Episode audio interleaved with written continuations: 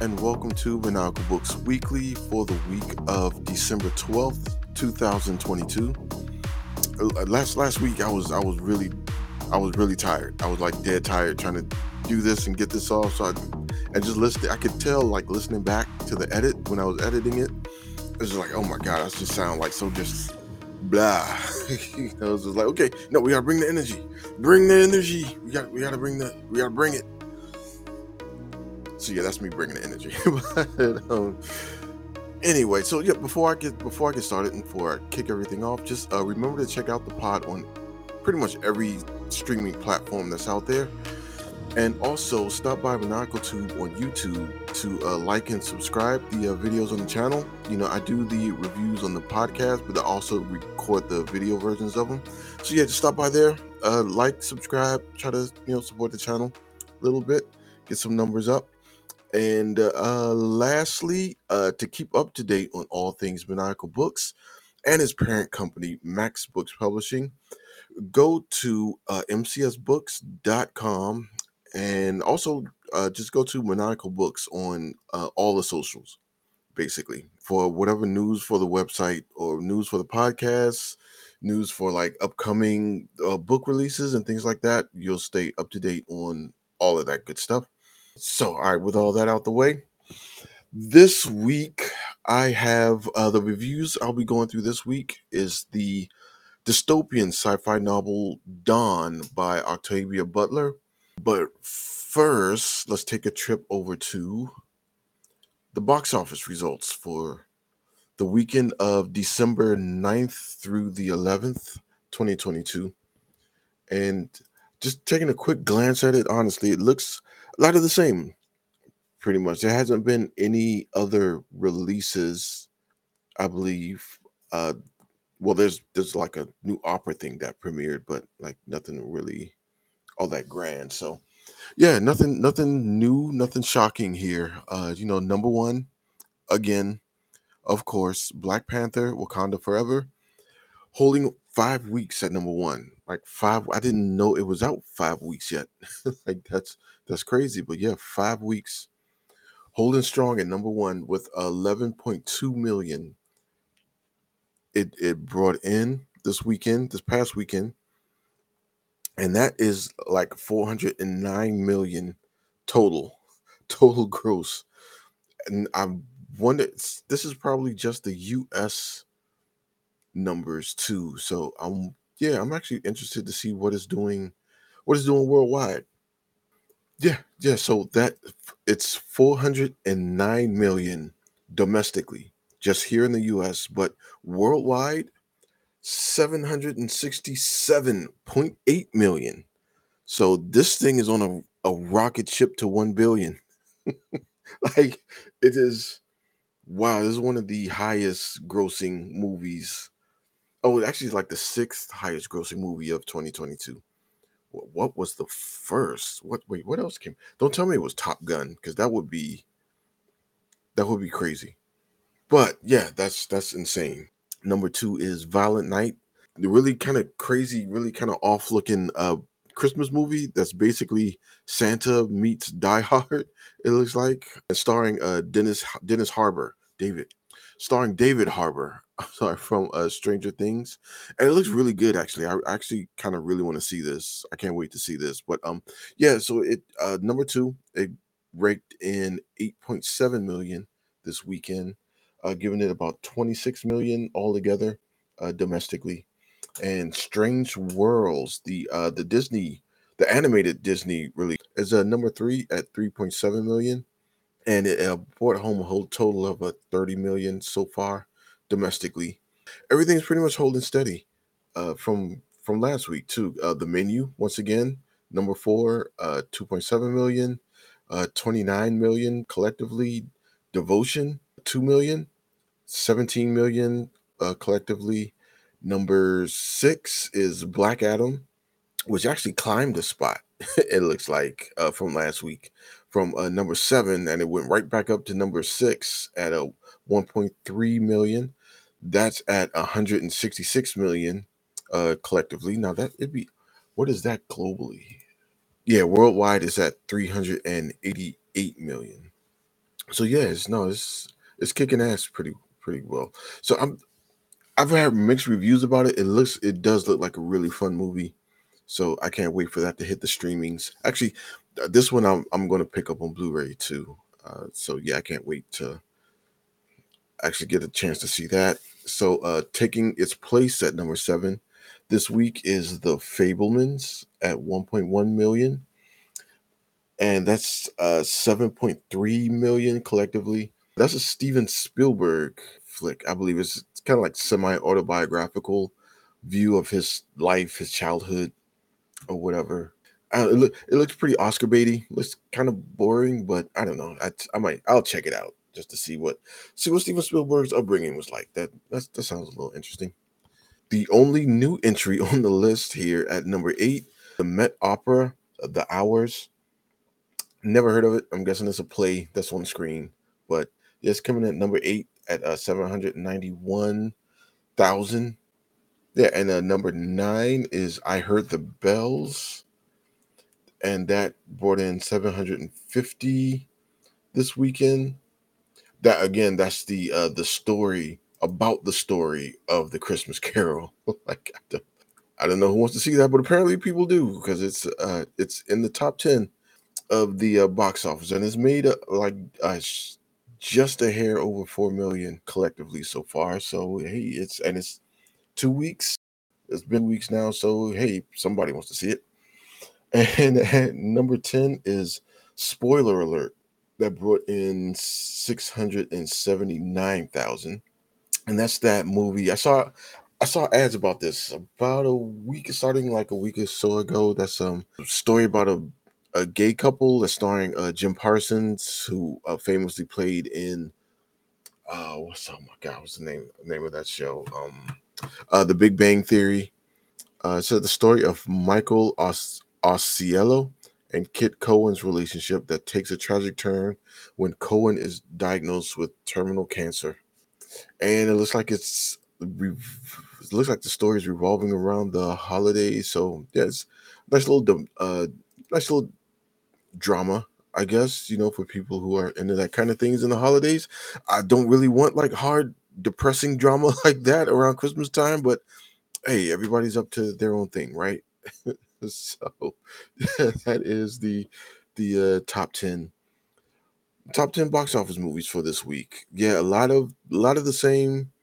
The only new entry you have is like that that Met Opera thing, but yeah, because that uh, Christmas time, not too many things come up, but I know I'm I am very interested to see how because the Avatar is coming out uh, this Friday, and so I am very interested to see if that's going to knock off Black Panther finally from the number one spot. I have a sneaking suspicion it might, though, but we'll see. And uh, yeah, can't wait to check that out.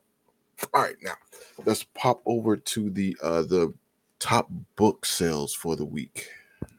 So the top book sales for the week, top book sales for the weeks ending in December 9th, as listed here on the New York Times bestseller list. I have pulled up in front of me is uh we'll we'll do the hardcover fiction uh, and it, it goes to the top five. So uh the the number one is uh The Choice by Nora Roberts. It's uh the third book in the Dragon Heart Legacy series. Uh, Breen Seoban Kelly Siobin Shaubin Sobin whatever that guy uh, confronts darkness during her first Christmas in both Talamh and Ireland. Oh, okay. It sounds like um the outsider with dragons, actually. Uh oh yeah, that sounds okay. I might look that up. Uh number two is a fairy tale by Stephen King, which is a high school kid inherits a shed that is a portal to another world and where good and evil are at war. So yes, I, this is on my list. it is it is on my short list and I will probably be reviewing this maybe in about a month or so. I got I got a couple of other books lined up that I'm going to be reviewing. And yeah, it's it's on there though. It's on my list. So yeah, look out for that one. Number three, The Boys from Biloxi by John Grisham. And this is two childhood friends follow in their father's footstep, which puts them on opposite sides of the law. So it's John Grisham. It's to be like some law thriller or something like that. You you know what he does. Uh, it should be a major motion picture by the end of the year, or so maybe 2024. I wouldn't doubt it. So yeah, that's that's it. Sounds interesting. I'll I'll check that out. Uh, number four is Lessons in Chemistry by Bonnie Garmus. This is a scientist and single mother living in California in the 1960s, become a star on a TV cooking show. Riveting. um, but it's it's uh, 29 weeks on the uh, bestsellers list, so who knows? It it probably is very good. I don't know. It's not my cup of tea, but I, I keep an eye out for it. I guess. And number five on the hardcover fiction to round that out is A Christmas Memory by Richard Paul Evans. This is in 1967. The joy of the holiday season seems out of reach to a boy whose brother died in the Vietnam War and father lost his job. Oh, so again, what people love hard times and hard dramas in in the Christmas time. I, I guess the juxtaposition of like the season of joy mixed with like hard time drama is it's it's riveting material, I guess. But I yeah, I'm, I'm not looking for that this time of year. Uh, give me like a month or two before I'm just I'm you know depressed and looking for like other people who are like depressed or worse off as me, you know, and then then I'll probably be in the mood for for these like you know hard times type of things. But yeah, that is the that rounds out the hardcover fiction for the week ending in December 9th, 2022. I have yeah, fairy tale. I am definitely going to be reviewing in a bit here. I, I it's on the list. I, I got to get to it though, but it is definitely going to get reviewed. And I, the the choice by Noah Roberts. Noah Roberts has been writing like forever, and so yeah, I, like check this out. I'm I'm always looking for like new fantasies to get into, so that might be pretty good. And New York Times says it's the number one seller for for that week. So there we go. And stay tuned for the reviews coming up in just a few moments. Uh, as always, at this point, I'll just run through a quick ad and I will see you in about 30 seconds. Travel with me to a dark and isolated farm located deep in the heart of St. Mary's County, Maryland, where the only African American farmer and his family are being tormented by something stalking around their property. Can they survive? Can they protect the farm that is their very livelihood? And can they do it with their sanity intact? Are you in the mood for dark, isolated rural horror? Are books full of ghastly green goo and reanimated corpses your jam? Then check out Mulch, the eerie inaugural novella from Maniacal Books, available today on Amazon Kindle and mcsbooks.com.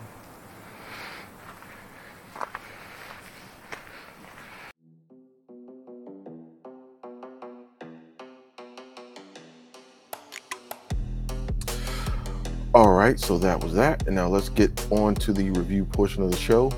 And remember, you can see the video version of these reviews by going on YouTube and searching for Maniacal Tube, and you know you're there when you see this haggard, tired looking jabroni barking at you. And uh, please remember to uh, like and subscribe to uh, support the channel. Let's kick it over to Dawn by Octavia Butler.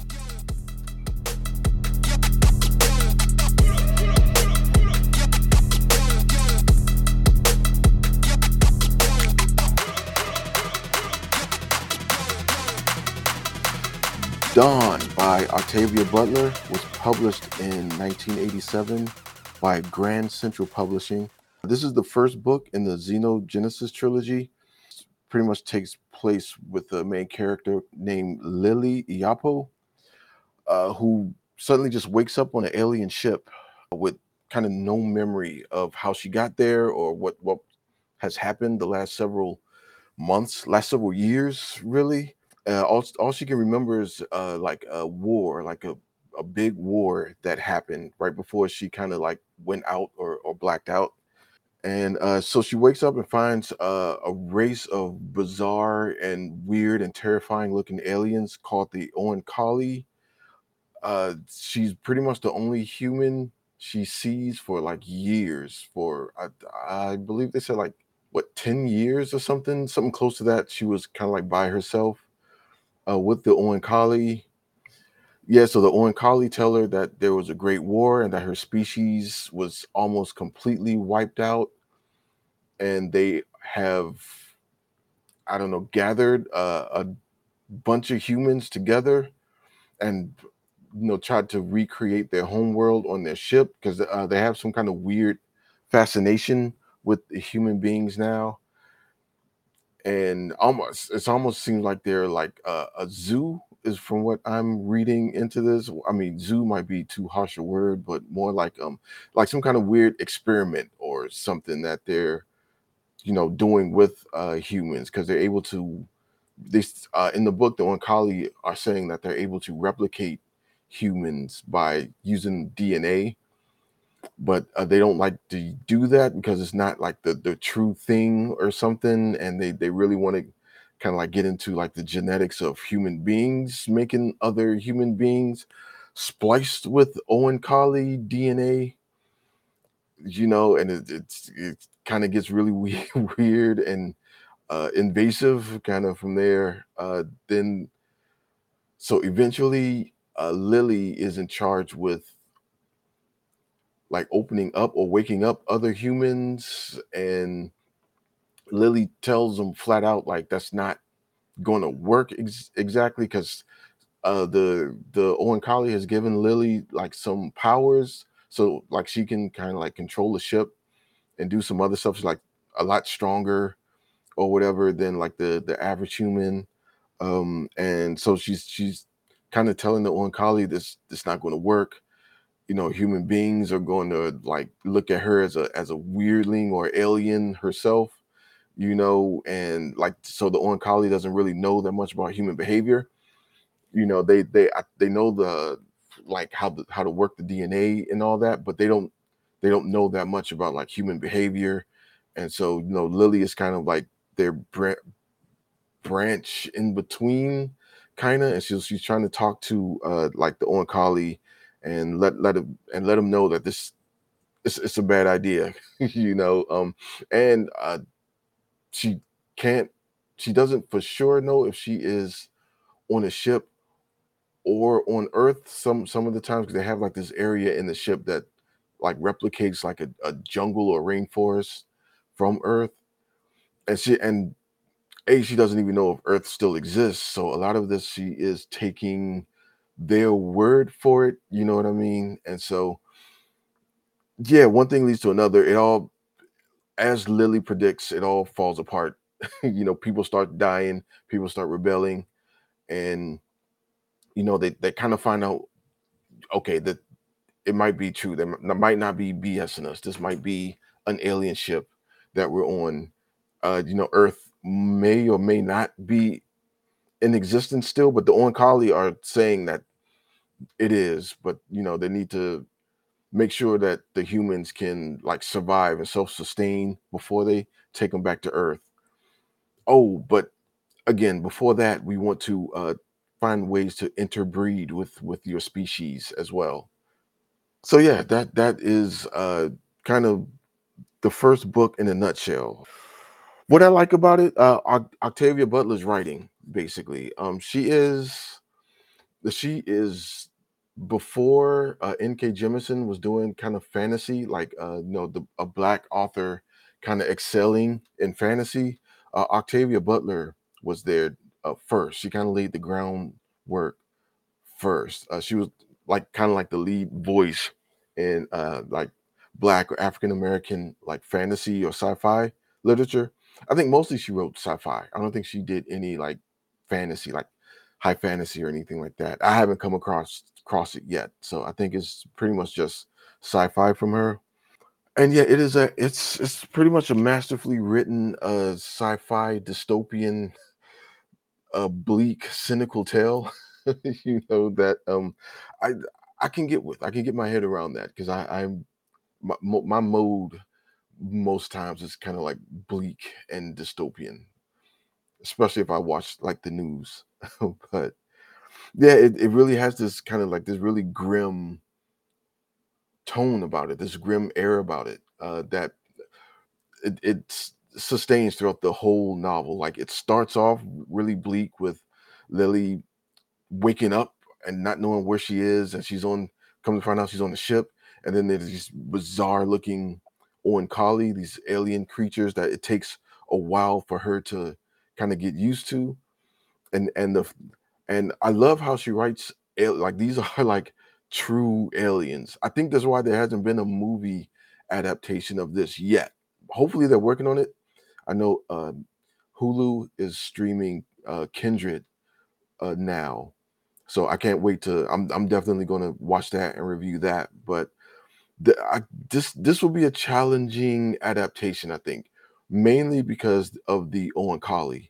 Uh, she writes these as like very alien. This is like, I mean, dare I say, beyond H.P. Lovecraft, like writing of aliens. It's it's she kind of captures that that writing where like you're trying to imagine it as you're uh you know reading it or listening to it in my case i uh, listen to this on audible but um yeah and it, it kind of makes your brain work against you because you're like trying to imagine like the weirdest the worst looking thing you can possibly like imagine and then you uh, saying like okay no no no stop stop don't don't do that. Yeah it's very bleak it's very dystopian but at the the center of the story is basically like a critique on humanity like the the nature of humanity. Like i said um she was tasked with like waking up other human beings so they can kind of like learn to, to, like work together live together and survive in like a rainforest type of scenario so that when the Oankali because they promise once they kind of like see that they can sustain themselves they they will drop them down on earth you know so they can like you know rebuild as as a species like build up the human race again but um you know uh, lilith is basically saying that's yeah it's, it sounds good. It sounds good on paper right? And sure enough it turns out to be true. Uh you know uh, things kind of fall apart. Uh I, I won't go into specifics. I try not to do like spoiler kind of things in this especially I, I, I really want people to read this. Like this this is an excellent uh sci-fi book. And yeah it critiques humanity and most specifically it's a critique of men as well. You know i i definitely felt that tone um reading this because again she she's supposed to be like the leader of this this uh, group of people and it's they their Oankali completely leaves it up to her like who she wants to wake up you know who who they leave the whole plan like up to her basically. And she she woke up all the women well not all but like mo- ma- mainly women first and like try to get them on the main page because she she had in her mind that like men only lead to violence and men will like mess up the whole thing. And without spoiling it she was kind of right. But yeah but i can't and and the and the whole time i'm sitting there like i can't I want to argue against your points, Miss Butler, but you ain't wrong. uh yeah, the, um, the other thing I really like about this very alien aliens. I think I said that already, but yeah, it's it stands out. It very much stands out. These are like very bizarre looking aliens in this story. Um they have like tentacles, like a body full of tentacles and uh like they have this main tentacle arm or something like that that grows out of like beneath their armpits or whatever. And i i for one can appreciate that as you know someone who might have written about aliens with tentacles and uh, green goo uh, found in mulch the first thrilling novella from maniacal books uh, available in amazon books a million barnes and noble and uh, mcsbooks.com but I digress. Again, they're hard to look at. They got tentacles, and they are they. These are some these are some freaky aliens. Like these some nasty aliens. They they kinky like that. Like they they get down like that. They they like, oh, we ready. We ready to in, intermingle with y'all. Like we we just been waiting for y'all to catch up. I'm saying like, oh, we've been ready.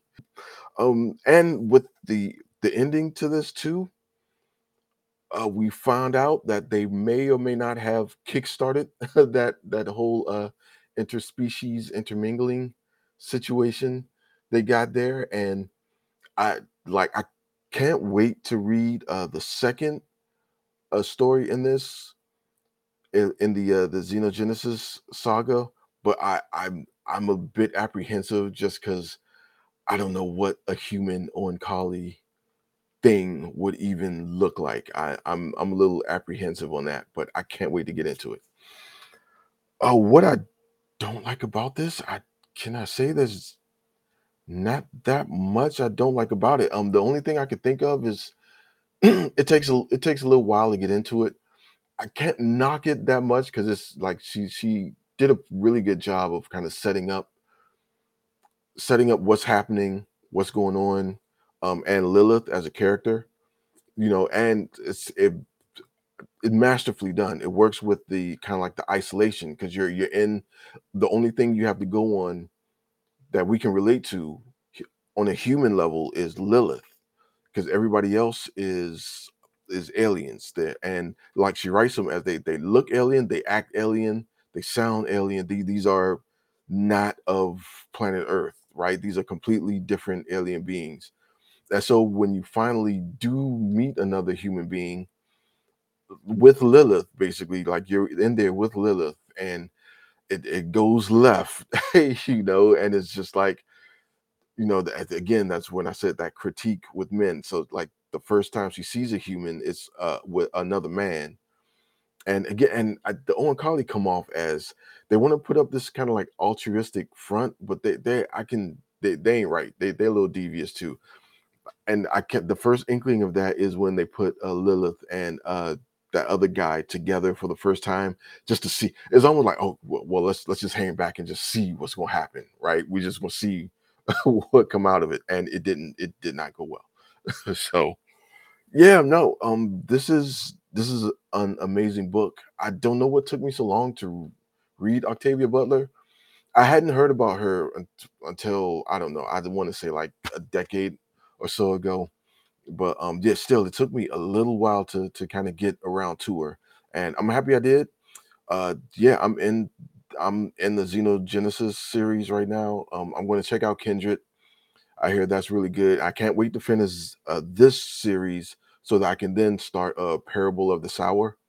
I, I believe that's what it's called. Hold on, let me make sure I get that right yeah so i'm i am on my deep dive with uh octavia butler right now and she she passed away in 06 which really sucked because I, I, I wish she was still still around now that i'm actually like getting into her and like starting to read her but yeah this the first one i'm into excellent love love the book um it's it's from beginning to end like a very compelling read and it, it gets you into it um, yeah, this is a five out of five for me. I uh, can't wait to read the other two, even though, man, Oankali human hybrid thing, uh, ugh, I'm not looking forward to seeing that thing.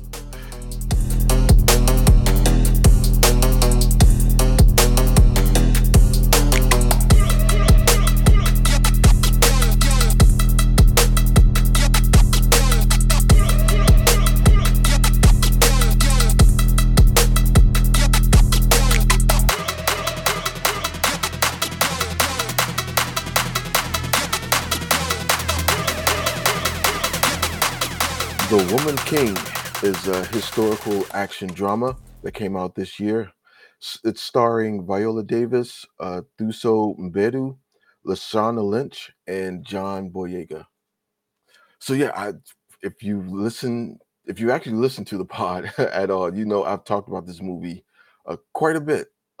Um, it, it was in the it was in the box office top 10 for a long like since it came out. I think it came out in September 16th and it stayed on there pretty much up until Black Panther kind of came out. It was still in the in the top 10, which I was really thrilled about that. Uh, it's a movie with a lot of controversy surrounding it. Uh, unfortunately, some of it I I can understand. Some of it's just too bizarre for for reason, honestly. But yeah, let's get into it. So, uh, what what is it about? Uh, so the Dahomey Kingdom decided uh, they don't want to trade slaves anymore. you know, they rather uh, do palm oil and whatnot, and and stop trading human beings for uh, monetary gains. So, so I mean, good up on them, right? um, but uh, they they are in league with the Oyo Empire and with uh, European slavers, and so when they say they don't want to like do slave, be in the slave trade anymore, uh, it kind of causes conflicts with both of those two parties, and so this uh, leads to the Dahomey uh, Amazons, who's an army of uh, women warriors for the kingdom, uh, into a big battle with the Oyo Empire, and they also kind of raid of the uh, raid the uh, the the township there, and yeah, uh, against the orders of King Gezo, played by John Boyega, and nothing really leads from that. but you know, they you know it's the conflict uh escalates then de-escalates and you know the movie ends and there we go oh and also there's a, a totally disney-esque plot with um you know a mother finding her daughter again and yeah credits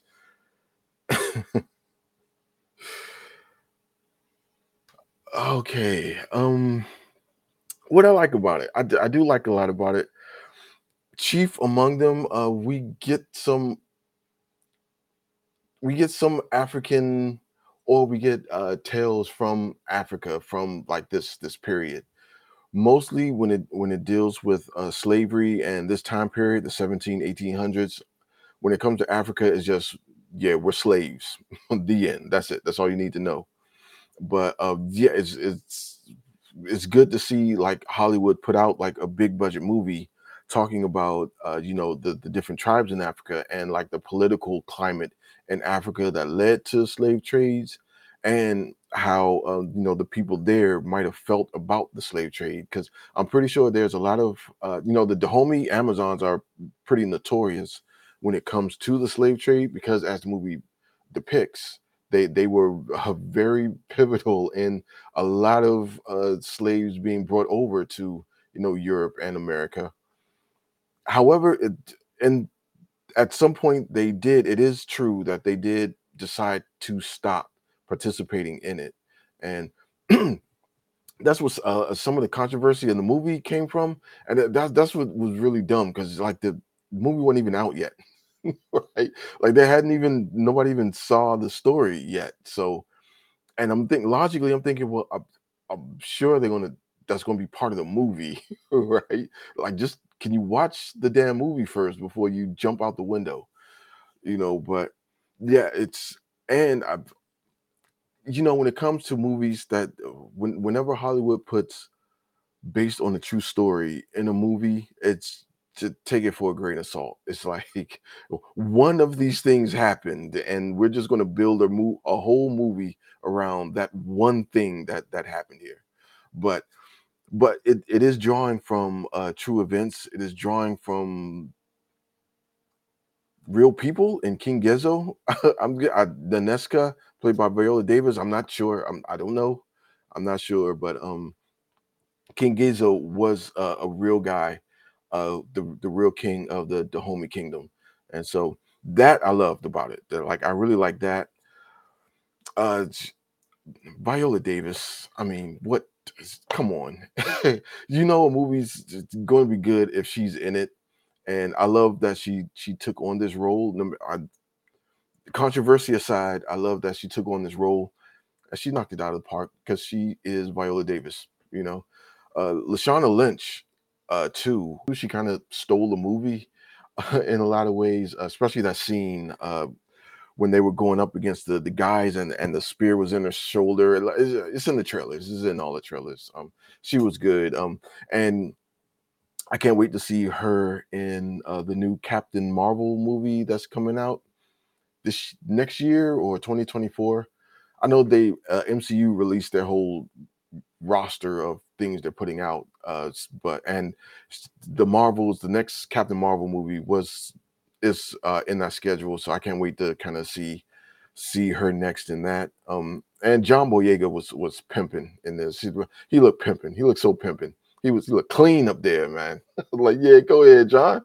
I see you, boy. um, but yeah, he was he was solid in this too, man. Um, yeah, the the cast knocked it out the park. They like, I think they knew the story that they were doing. Uh, they kind of knew the assignment and and they brought they brought it. And yeah, that can't can't can't say anything more. Like, yeah, the very well acted. The script, however, uh, I guess that would transition into what I don't like about it. This the script was written by uh, uh, two white women, and you can tell um, this is a very kind of like Disney. This is like uh, if Walt Disney made a slavery movie.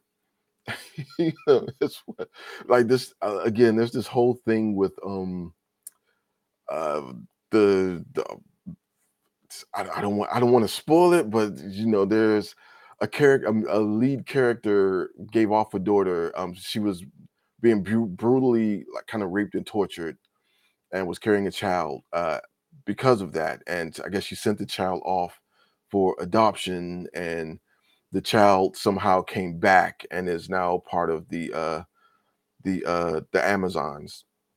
And it's like that. Why that's in the movie? didn't need to be in the movie and I I rolled hard that. It's just like why? This, this there's so much other stuff that we can address in this movie, but I I don't know. It's just it was very much uh, written by two white women vibes uh in parts of this. Um but I, at the same time they do show how the conditions for women were just extreme. it was extreme. You either like uh, conscripted into the into the Dahomey Amazons, or you were like a slave wife to some jabroni out there, you know. And yeah, it was just it was really yeah, it's it's a really bizarre, hard look, but that was life back then. And unfortunately, I'm pretty sure it's pretty close to life now, somewhere on the planet, unfortunately. But yeah, I I like this. I love this. Um, I'm going to buy the Blu-ray again once I'm can buy Blu-rays and actually like put them somewhere in a house. I'm still in this little rat hole I call a home. But uh, yeah, I, I love it. I can't wait to see it again. Uh, this is probably I give it a four out of five. Um, again, it's just the script to this is just like why, you know, it's, it's just okay. Yeah, it's it's but it's a Hollywood movie. It's a Hollywood movie produced by Hollywood. I'm just happy it exists. I'm really happy it exists. That's that might be just a minor nitpick on my part, but yep, The Woman King, four to five, must see.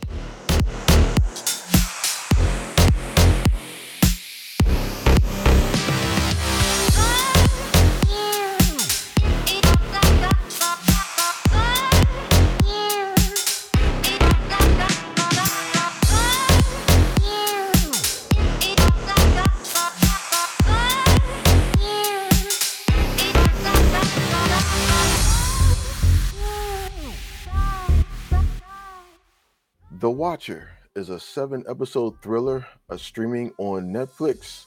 It is starring Naomi Watts and Bobby Cannavale. And this show, uh, I was so I I first watched this show when I was uh, quarantining from uh, COVID, and that I think this is probably why I'm going to be a lot more lenient on this show than I probably should be because it was a it was it it's a hell of a distraction. Like if you need like a good distraction, put this show on because it's it's uh, it, okay. What what is what's the Watcher about? So this is a, another based on true events uh, tale about a family that buys uh, they buy a really gorgeous, huge manor of a house in this uh, really sleepy kind of neighborhood. And shortly after moving in, they start getting these uh, weird, kind of threatening letters uh, sent anonymously uh, in their mailbox. And suddenly, kind of like everybody in that kind of quirky, sleepy neighborhood town kind of becomes a suspect you know, because they're new in town, they don't know anybody, and like the letters are get are pretty invasive and threatening and weird, and you know they try to go to the sheriff with it, but the sheriff could could care less, honestly, and um, yeah, so they they kind of that they hire yeah they hire some kid to like put an alarm system and cameras in their house. The cameras don't catch anything. A ferret dies neighbors die, neighbors come back to life. um, uh, uh, uh, the wife has this really kind of bitchy friend who is not really her friend, but she wants the house too. Uh, they piss off the sheriff. They, there's a, a, private investigator who just starts casting blames and doubts just all over the place. There's the the the previous residents that lived in the house comes back and he's like a meth head basically, and he's uh, talking about how his kid was. Uh, the neighbors were like in a, some kind of blood cult, and they they tried to get the kid into the blood cult. It's it's all over the place. Oh, and by the way, it ends in I just made this shit all up. and I normally normally I try not to do any spoilery kind of stuff. I try to leave it like kind of vague but this, I, I, who cares with this show? God, this show is just, this show is just a mess. Um, so, oh, what do I like about it? Um, it starts off pretty solid, and and the fact that it's based off of like a true event, like uh, a family actually did buy a house, like a, a really big, kind of gorgeous house in a neighborhood somewhere and they really did get letters, like these really weird and bizarre letters. I, I think like BuzzFeed did a thing on them. Uh, um, MrBallen had a video on them as well, and so it's it's kind of a known story out there within the last few years. Uh, however, the like when they take creative liberties, everything else, every that's where it ends. like that's that's kind of where like the true events and the show depart. Like they vastly depart. Because the the family didn't move into the house a. Like once they got the letters they smartly uh, did not move into the house. And there was no ferret. Uh there was no private well they did hire a private uh investigator but like they didn't just make up a whole bunch of stuff. They and there weren't there weren't no like quirky neighbors that died or whatever yeah, it was none of that. There was uh, there wasn't no guy uh in the dumb waiter, you know. Uh so yeah, this it's man, this show. One good thing in here, uh that Mia Farrow is in here. She plays a, a, a kind of a bit part as this kind of weird kooky neighbor, as well as uh Terry Kinney, which um I was shocked to see him in this. Like he's he's a man, he's a character actor that just doesn't get his due he kind of always is under the radar, but he's I've been watching him since I was like a kid, man, and he's been in like so many good movies. He's always played these really solid parts, and he was he was fun in this. I guess he was fine in this. He didn't. He was playing kind of like a grown, mentally challenged person, and so it was just it, it, he was that basically. Um, yeah, it's, it's it starts off really bizarre, and it starts off kind of like it, it it, it draws your attention. Like it's really attention grabbing at the start. Uh, you know, Naomi Watts and yeah, Naomi Watts. I'm a huge fan of hers. Um, I've been watching her for years as well. Um, you know, Mulholland Drive to the Ring, uh, and uh, she was in the uh, Twin Peaks, uh, the like the the second series that uh, David Lynch did. Uh, she was pretty good in that and a bunch of other stuff. So yeah, I, I really, I she was she was good in this too. She was she was good in this. Bobby Cannavale was good in this, but nobody really had it. They weren't really doing that much. You know, a lot of the drama that was provided is between them two. Really, um, you know, Bobby Cannavale plays this kind of husband. I sort of kind of identify with um, of wanting to move his family out of this this uh, apartment in New York City and wants to you know get them uh, in like a nice house, like to have you know have a nice in a nice neighborhood. Like I, I totally identify with that, and he may have messed his credit up in the pursuit of doing that. I kind of identify with that.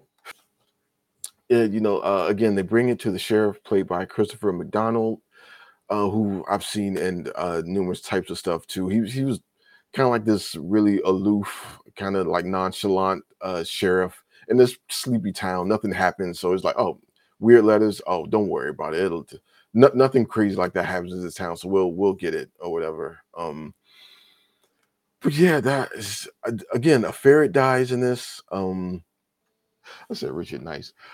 Um, some of the kooky neighbors, uh, played by Richard Kind, who is a terrific kind of like I see him in a bunch of comedies, like back in the 90s and stuff like that, right? Like a bunch of like family movies or like family comedies and stuff. So it was really cool seeing him in this too. Um, but yeah, they like him and his wife are these like really kind of nosy, kooky neighbors. And when like the the mystery was like really ramping up, like they died suddenly, although they were murdered certain suddenly, only for like two episodes later to come back in town and say, "Oh, that that wasn't us. There were like two other couples that our son hired or or lured to the house to murder for insurance money or something. And by at, at that point, I'm just sitting there like, okay, okay, this is just this is just garbage right now. All right, but okay, all right. It's it tries to go into like the it's so bad it's good territory, but I guess it kind of goes there, but to me, it didn't go like it didn't go crazy enough. It was just it was just kind of like what what what are we doing? Why? Why are we doing this? Yeah, so they they end up they they never move out actually until like later on in the series. Even after they find like this, this dungeon in the basement and like a catacomb or something, like they must have seen a barbarian or, or something when they were writing this, uh, maybe. But yeah, it's and they still didn't move. As you find a catacomb in a house that you just bought, yeah, it's time to move out. It's, it's time to go. Like what? There's no, but I who cares? There's no there's no logic. There's no rhyme or reason for this, and and it just spins more and more out of control. There's like this writing group that writes love letters to houses or something in this, and so they're like track, tracking down the guy who started that because he's the guy. It's just like okay, this is dumb. And then uh, the private investigator that they hired, who is uh, also uh, seemingly dying from cancer, and uh, you know, at the I think the last episode when she passes away, uh, the daughter they you know go to the funeral and everything, and like the daughter tells her, "Oh, you know what? She just made up this the whole uh, ending of the case just to make you feel better." So we never found out who the the the writer was of the letters. And he's just sitting there like, what? what?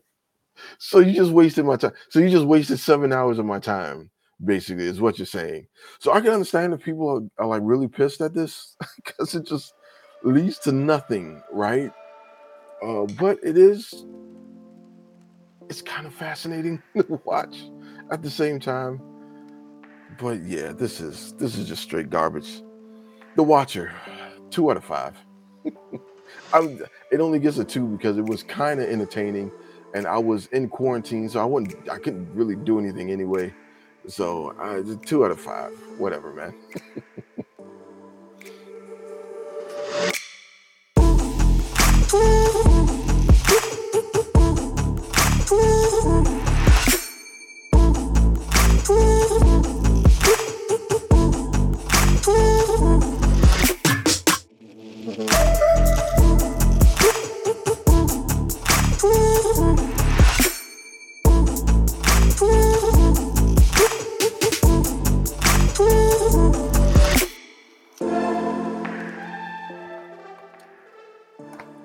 And there we have it.